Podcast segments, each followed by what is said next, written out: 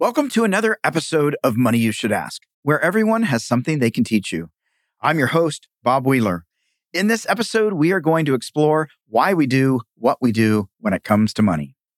As a CPA for the past 30 years, wait, let me say 25 because that makes me sound younger. I have seen it all when it comes to money and emotions. And if you think I'm talking about my clients, I'm not. I'm talking about myself. My relationship with money has been, and sometimes still is, an emotional roller coaster. Maybe that's something you're also familiar with. Good news you and I are not the only ones. Our next guest is going to share their money beliefs, money blocks, and life challenges as well. Buckle your seatbelt and enjoy the ride.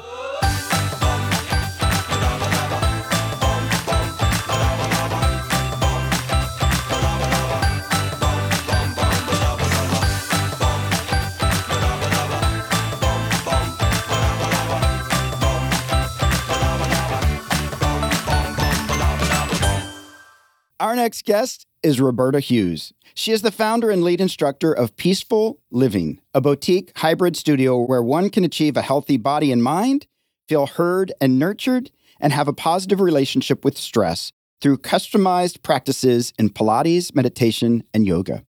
Roberta's philosophy is that with the proper training and body awareness, all people can achieve their health and wellness goals, live without pain, reduce the impact of stress, and obtain the highest quality of life. It is her belief that a combination of Pilates, yoga, and meditation are the pillars to that solution. Roberta, welcome to the show. Thank you so much, Bob. I'm excited to be here. Well, I didn't know if you would be in a yoga pose or like on a Pilates machine. Like it's a big part of your life. Both of those are, but it's a little difficult to conduct an interview if I'm trying to practice yoga and Pilates and be connected to you at the same time. So part of peaceful living is being mindful and attentive for what's in front of you. And this is what I'm here for this interview with you and this time with you. Awesome. Well, I love that you're out there in a way changing the world, right? One deep breath at a time through helping people to become more aware. You encourage people to do check ins throughout the day and to really just in a way, these practices help us to be more mindful.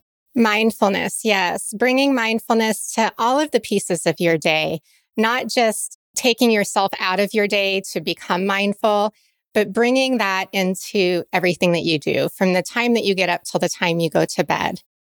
And did you always want to do this? You have a degree in journalism. And so, how do you get from journalism to yoga and mindfulness? Yes, I took my first yoga class in college and loved how I felt after the class. I changed my major three times from business to English literature, then finally to journalism. That's where I found my strength and the excitement. I had actually always wanted to be a weather girl. I know they don't call them that anymore, they're meteorologists. But that was my inspiration. And then I married someone who was an officer in the Air Force and we started moving around. So journalism wasn't something available for someone that was moving every three years. And I had become a mom right after I graduated college. I worked for a year and became a mom at that time. So life just kind of took me on this journey, and yoga was the one thing that I could always do no matter where we lived. I could even just teach one hour a week. There was nothing that I had to commit to. I could just do it when I wanted and when it fit into my life. That's awesome. That was just sort of organically just turned into something more. Yes. And it was something that you love doing. Yes. I continued to study it and then I went through training and then I started to teach really as an outlet of something to do as a part time job being a mom of someone that was in the military and gone a lot, I needed something that was flexible and that fit the bill. And it fulfilled me when I taught, even though I was giving to other people, I would feel better and more grounded when I returned home. That's awesome.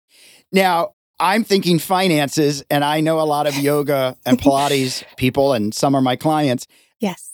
There's a lot of expensive equipment in Pilates. Mm-hmm. Yoga doesn't always pay a great deal. So it can be a struggle financially, at least what I've seen, if you're just doing it for the money. Yes, doing it for the money is probably not the reason to choose this industry. This industry, I think, for me started off as a great support or supplemental income. It was really my hobby money. I definitely invested more than I got in return at some points. I got very lucky in my Pilates training because I was working for a big fitness center and I had only had yoga instruction in my wheelhouse and they needed me to also have the Pilates. So they put me through my level one training, ah. which then it didn't cost as much as it does now. So then I was able to add in each year till I got my comprehensive certification. A standard Pilates reformer is baseline $5,000. And right now, you can't even get one. It takes about six months to get one. Wow. So it's an expensive industry, but it also, what I like to point out to instructors and fitness people like myself is making sure that as you create your business that you are investing in the value of what you bring to the table and investing in the value of what you can bring to others. When we go to a chiropractor, we don't blink an eye about paying $50 for 15 minutes with that chiropractor. If you're a Pilates or yoga instructor spending 55 minutes in front of a person, you should have the value of your time and your training and your expertise. That's not to say you could go out, get a weekend training and charge a lot of money. But if you've invested your time in your education, the value of that is important to advocate for. Yeah. And do you find that a lot of yoga people, instructors, facilitators, all that, do gravitate towards, well, let me undercharge, or maybe there's not enough value, or somebody from the outside might say, well, you know, you're just stretching, right? What are the mindsets that you see coming in? And I love that you're trying to cultivate that with people to know your value. Yeah. And know the value of what you bring. It took me a long time to get there, probably for the first 10 years as an instructor, because it was a hobby. Because I was a mom, I just felt like I don't really need to earn a lot doing this. So I just showed up to teach. Whatever the studio would pay me was great. Thank you so much. You know, now that I'm doing this professionally to build a business for myself, my mindset has shifted. And one person said to me early on, money is an exchange of energy. And that really helped me flip my focus because prior to that, I felt like I am just a teacher. I am just showing up to do this one thing. And that doesn't give me very much power or value. I've invested a lot in educating myself. The benefit of paying good money for instruction is how well a person might know your body and know your needs. If you go to a group fitness class where an instructor is maybe beginning their career and they're getting paid $30 to teach 30 people, their knowledge base is good enough for that setting. But to really work with a person who is preparing for knee surgery or who has had a back injury or who has experienced trauma in their life. These specialized areas come with experience, it comes with learning, and you should have the value of your time equal to the value of the investment the person is making in you. Yeah, absolutely. And what about though? So now I'm the person, I'm so stressed out. Everybody's told me to do yoga and Pilates and I come to you and I say, well, if I have to pay money for yoga and Pilates, I'm really going to stress out because it's going to cost me a lot of money and I got to go get a mat and I got to get some yoga clothes and I got to invest some time. It's a lot of time of sitting and being quiet. Like, that's crazy. That sounds like a big no. Like, who's going to say yes to that, right?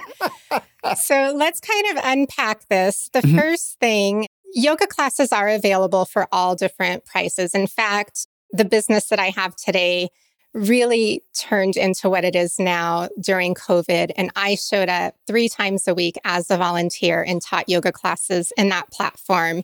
Most of my audience was in their 60s, 70s, and had never done yoga before.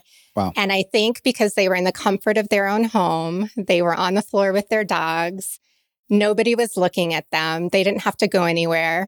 They showed up and they started doing it. And from there, then the value started to show up. My knees don't hurt anymore. And once you have that value, once you have that experience, you're able to invest more. And everything in life is an investment of time and money. Those are our two most precious resources, right? Mm-hmm. Time mm-hmm. and money. Yeah. And we have to choose how we invest in those and what we want to pay for. If you want to feel better in your body and you want a more specialized approach, you need to invest the time and the money and the discipline to make that happen. It's so hard.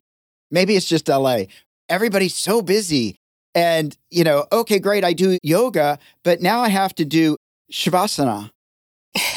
right. And then that's another 15 minutes of of resting when I've already been quiet. And like that's another 15 minutes to my hour. Mm-hmm.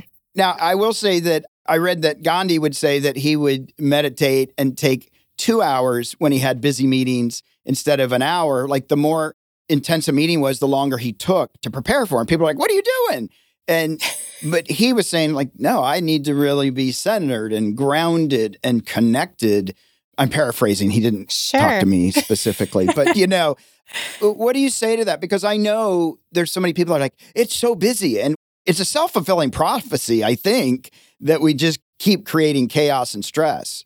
It is. And we have to interrupt it on purpose. And that's why I created my platform in the manner that it is. I have Zen breaks that are anywhere from two minutes to five minutes long. Most of my yoga classes are about 30 minutes long. Um, you can do them from the comfort of your home the meditations you can put on to your laptop at your work setting, or if you're in LA, maybe it's between shoots or something that you're popping into your cell phone and getting a little bit of nourishment that way. I created this philosophy haphazardly throughout my life as a mom because if you're a parent of young children, that is the epitome of a busy life. You are on the go all of the time. So LA kind of operates like a busy parent, right? Yeah. all of the time. You don't get to sleep. And I just started popping these little time slots, five minutes here, 10 minutes there. If I got 20 minutes, I was so excited to do a little bit of movement, a little bit of breathing, things to reset my focus and nourish my energy because you need that energy to keep going. How do you tell someone or how do you help someone to just start today I'm going to take 3 breaks or today I'm just going to check in before lunch? How do we shift that mindset, right? Cuz there does have to be a hiccup, an interruption to change the pattern. Even if we want it, we still have to get out of the unconscious rotation that keeps just going through our head. Yeah. We get in a routine and it's like we're on the hamster wheel. Yeah. How do we disrupt that pattern? Yeah. And what I say to people, take a look at your calendar. Hopefully, most people are using one in some way. Where can you plug in five minute pieces at least three times this week? If it's at the same time every day, great. But like me, many people don't have a regular nine to five schedule anymore. Right my Monday and my Wednesday and my Friday all look different. So it's not like every Monday, Wednesday, and Friday at this time, I'm doing this. But I look at the whole week on a Sunday and I call it keeping white space in my calendar. So if you don't have any white space in your calendar, that's the place to begin. Where can you create some five minute pockets of white space in your calendar? And then over time, could you stretch that to 20 minutes or 30 minutes? And it's not only going to be for mindfulness practices, you're not just going to be doing yoga, Pilates, meditation, but maybe you're going to go outside to eat your lunch. Maybe you're going to go and make a cup of tea. Maybe you're going to sit outside and drink a glass of water. These are little things that also help. You don't have to say, okay, I'm going to stop work and go to my yoga time, or because that too is really regimented. Yeah. I like to create flow in a person's life and figure out how this is going to fit their lifestyle. Yeah, absolutely. And so that intention to do it is probably the first start. That first step is I'm going to do it. I'm going to block the time. Maybe I miss a couple, but at least now I've calendared it and it's it's going to happen. Yes. And you're probably going to fail. And when you fail, just know, okay, this week I got it in once. Great. Let's try again next week. I'm at least going to get it in once. Like I don't want to take it out completely. But maybe I was too ambitious in saying three times. Maybe it's two times that I'm striving for now. And just like investing, right? If you try to start off investing $100 a day, it's not going to happen. Right. Who has that money, right? not many people do. who has 60 minutes a day to invest in self care? Everyone would probably say, I'm too busy. I don't have that time. But everyone has five minutes. Yeah, absolutely. Absolutely. Again, it's changing that mindset. The awareness is that first step. I'm intending to do it different. I'm aware that I'm haven't been doing it. I'm going to start to create these pockets, these hiccups, and uh, do something different. Yeah. And then from awareness, your purpose like, why am I choosing this for me right now? Knowing that purpose really helps. Yeah. And when you look back, you were going to potentially do journalism. You moved into the yoga, the Pilates, it all sort of organically happened. When you look back, when do you think you first had awareness about it? Like you were doing the yoga just because it felt good, right? Mm-hmm. Was that pretty early on that you said, you know what? This, I see the purpose of this. Yeah, immediate. It was a one credit course in my scope of business classes my freshman year. And I realized that business in high school and business in college were very different. Yeah. and I did not have the stamina and the brain capacity to be in all of these business courses all at the same time. So I would go into my one little yoga class and it was just like, oh, thank goodness. Like I can be me. Safe space. Yeah. Yeah. So it was instant. That's awesome. So I'm going to jump back a little bit. As a kid growing up, what kind of support did you have from your parents? What did they teach you around money? What was your environment like? So, growing up, my father was in the Army. He's a 30 year Army veteran, and my mother is an immigrant from Serbia. So, both of them, my dad's African American, born and raised in Kentucky, came from very small means. My mother as well came from very small means. So they definitely taught me a work ethic that you get a job, you work, you earn your money. And they never really talked about money, but I knew that we always had everything that we needed and sometimes the things that we wanted. My dad did a lot of garage sale shopping. I remember going to swap meets with him to sell things. And I don't know if that was out of need or out of just being smart with how he chose to buy things. But for birthdays, back to school, and Christmas, that was when we got clothing and all of kind of the things that we wanted, where the exciting things would come in. And then my mom really taught me the value of taking care of the things that we had. So everything that I had, even now as an adult, people will say, Your clothes looks brand new, even though, you know, you've had them for three years, four years. Some of my athletic wear I've had for 10 years because I learned how to take care of the things that I have. We could all learn from that, or at least I could.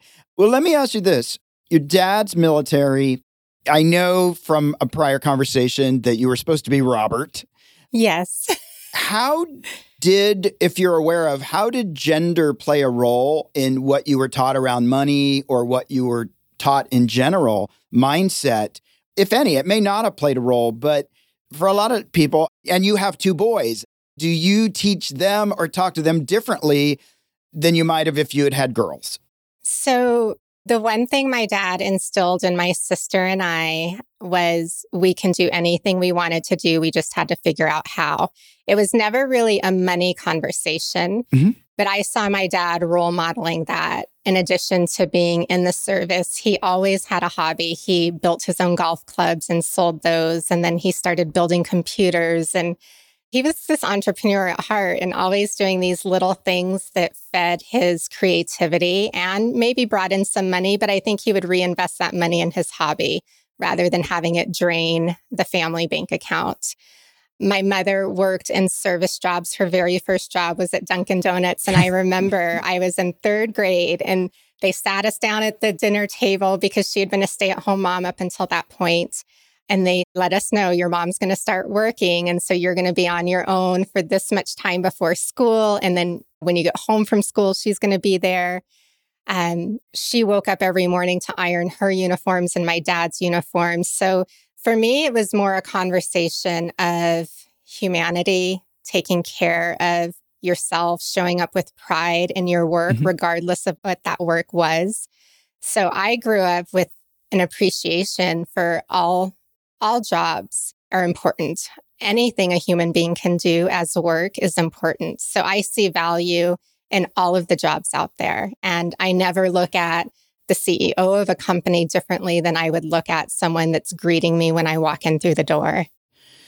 Yeah, I love that. I'm taking away so much as I'm seeing your mom getting up and ironing and the focus and the dedication and the commitment is sort of what comes to mind of doing that with kids and all that goes on and yeah. having that focus. Yeah. And so when we go back to your question about gender, I never felt like I was treated as a gender. You would probably back then say my dad treated us more like boys than girls. you know, we had to get up and pull weeds. We had to rake rocks. We built brick walls with my dad. We went out and chopped firewood with him because he liked to get the mesquite firewood for his grilling. Yeah.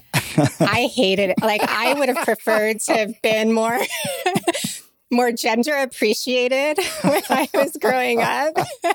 I would have liked some more princess moments, if you will. But I value that now because I'm privileged enough to be able to pay people to do the things that I don't like to do. But if I need to do them and am in a place in my life where I can't afford to pay someone to do them, I have the skills, I have the ability, and I know the value of that work. Yeah. As an adult, do you find that you still have any money mindset challenges that come up? You said you've started to really appreciate and value what you bring. Is there anything still that you come across and go, ah, there's that again that you're still working through? It's exactly that piece. Am I worth the value of what I'm asking? That's the first question. Now I know the answer to that is yes, but now am I confident enough to ask for that value? And that's a current practice for me right now. Another thing that I used to believe that I don't believe anymore is that you do have to work for somebody else to earn good money. And even sometimes now, as an entrepreneur, on the days when it's not going well, the bank account's not rising at the rate that I would like, I should just fold my cards and go to work for somebody else and get a paycheck. So I still bounce back and forth between those. Like it would be so easy to just get a job. yeah. And what's the story about why it's going to be easier working for somebody else? Maybe because that's what was role modeled. You know, my dad being in the military and then he worked civil service. He showed up, he did his job, he got his paycheck, and we were taken care of. Same with my mom. Her paycheck mostly supported the extra things my sister and I wanted to do. And now, though, she continued that work ethic and started to save. And her relationship with money, she talks a lot more about now that I'm an adult than when I was younger. And she too was learning. So she always says, I wish I had learned all of this sooner so I could have taught you guys. But we learn when we're ready. And I feel like I'm at the perfect time to be learning what I'm learning now. Well, it's so interesting that you say that. I'm thinking about my parents, and my dad worked for somebody else. He didn't make a lot of money. There were five kids. And after putting in years and years and years, this company had a habit of a year before you hit full retirement to get all the benefits, they would fire you. Mm. And I just remember thinking, I don't want to be beholden to anybody else ever. And even though I wanted to get the training and work in accounting firms, when I actually interviewed with my first CPA firm, they said, We have a feeling that you're not going to be very much a f- rule follower we have a feeling you might create some problems. We really like you, but we think you might be a troublemaker. And I was like, I'm probably going to be a troublemaker. And they were like, we really just need people to comply. And I'm like, I'm probably not going to do that. and so I think in my mind, I always knew that I probably wasn't going to be an ideal employee. so, you aren't going to be the nine to five, show up, do your job, say thank you, and go home. Yeah, not, not going to happen. And I think for me, just that working for myself always meant that there was the possibility that I could make more. Even when it wasn't true, I thought, but one day. Yeah. Yeah. Because the company has it all together. And as long as you show up and fulfill the need, you get your paycheck. Yeah. Yeah. But then that kind of sounds a little uninviting. I don't know. Yeah. Well, you know, I guess it really depends on where you work. Some places yes. it's a very warm, welcoming, anything you have to bring to the table is welcome. And other places are, please just keep looking at the paperwork or the computer and we don't really want your opinion. Well, and through the work that I'm doing, the more conversations I'm having, I am actually going to start doing more with leadership development and leadership training mm-hmm. because leaders really do have a desire to bring more empathy to their companies, to bring more community, to let people feel seen and heard and not to just show up and follow the rules. So if you were to go to a company now, hopefully that conversation would be different. And I think younger people coming into corporations are requiring us to have different conversations about what it means to show up for work and to be productive and to participate in that corporate setting. So I anticipate we'll see some exciting changes in companies in the future, pretty in the near future, too. I hope so. I actually think it's changing. And I like that you talk about authentic leadership on your website and stuff because we do need more of that. We don't need leaders that never make mistakes or pretend that they never make mistakes, that can't take in feedback, that do it my way or the highway kind of thing. And I know that that, at least for people that were taught that that's leadership, it can be a scary thing to shift to something different where it's unknown and where we're welcoming what we don't know is out there.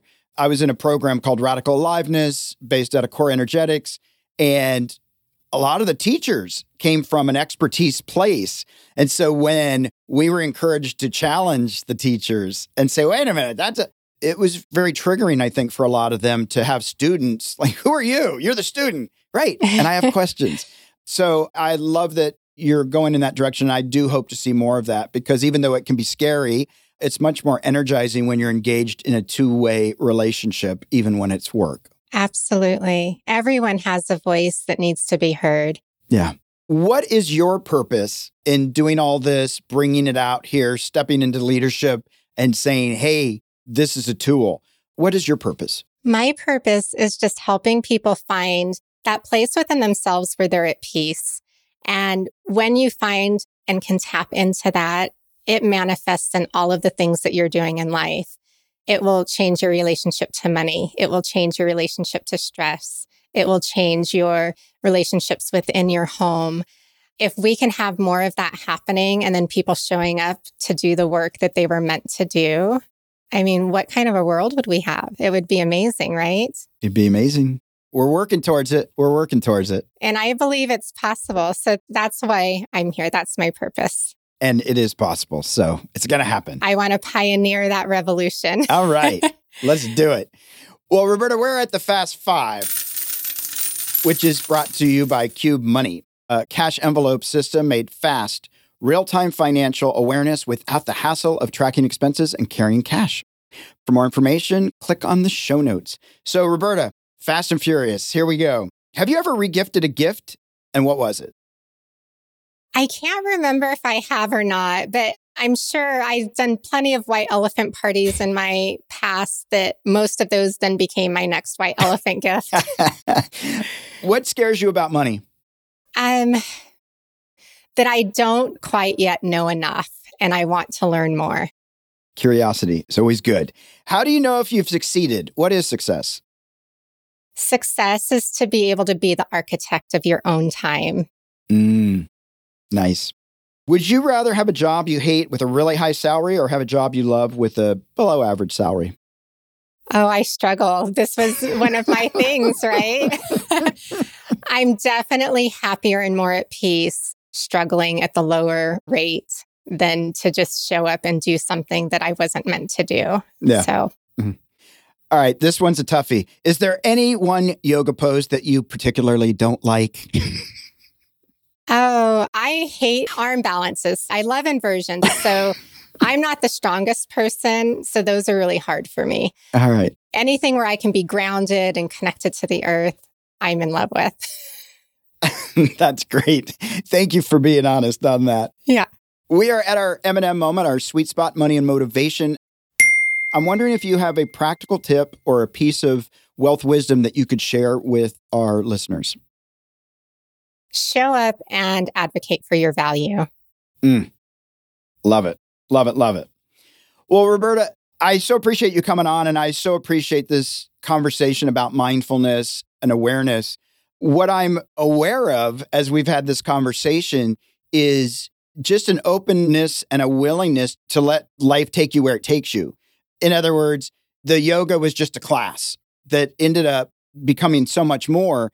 And hearing about your parents, like I just, I really can have a lot of respect for your mom for that tenacity to just like, this is what we're going to do. And that they sat you down and said, here's what's going to happen. So there was a real consciousness in the way they were talking to their children about what was going to happen so that it wasn't just blindly like, oh, where's mom today? Right. Yeah. So I really hear that there was a lot of structure and intentionality, even if they didn't know exactly what was going to happen. And that even though you didn't get a lot of princess moments, yes. hopefully you're getting some princess moments now, you know, that you still walk away with, you know, I got value in that, the teaching and the time with my dad. And so what I'm hearing is, even though it wasn't named, is gratitude Yes. and an appreciation for what you had instead of, well, it could have been this and I could have, should have, would have, but more of, yeah, this was my journey Yeah. and it unfolded as it unfolded and this didn't work. So I pivoted over here. And that willingness to just take it in versus blaming or like, why is this happening to me? Or why does my husband have to move all the time? Or like, there's all these stories that you could have gone into. And I just really continue hear this consciousness, intentionality, and knowing the purpose, knowing why you're doing what you do. And I really hope that more people will check out your website, check in with themselves, and start to have some of those five minute Zen moments so that we can all start to have less stress and more peace in our lives because that's going to manifest in others and multiply. And so it's contagious if we can all learn to be a little bit more grounded. Yeah. And it'll change your relationship to money as well. And that was really a flipping point for me. Once I started thinking about treating my money the way I treat my body and my health, Mm, that was transformative. that's amazing. That is amazing. Yeah. Where can people find you online and social media? I'm on Instagram at Roberta underscore peaceful. Full has two L's living. And then my website is peacefullliving.com. And you can participate in a variety of ways. What I love to do is when people book a discovery call, that's where we sit down and have a conversation and I figure out what tools will fit and how to help you fit them into your life. That sounds great. That sounds great. Well, we'll put all that information up. Roberta, it's been such a joy having you on today. I so appreciate you taking the time. And I hope you have a Zen, blissful, peaceful weekend. Wonderful. And if you don't mind, I would love to offer 30% off to your listeners for any of the services on PeaceFull Living. And we can do money 30 as the code. awesome. We will take money 30 as the code. So, yeah, beautiful. We will put that out there. Thank you so much. That's very generous. And thank you again. Thank you for having me. I was so happy to be here.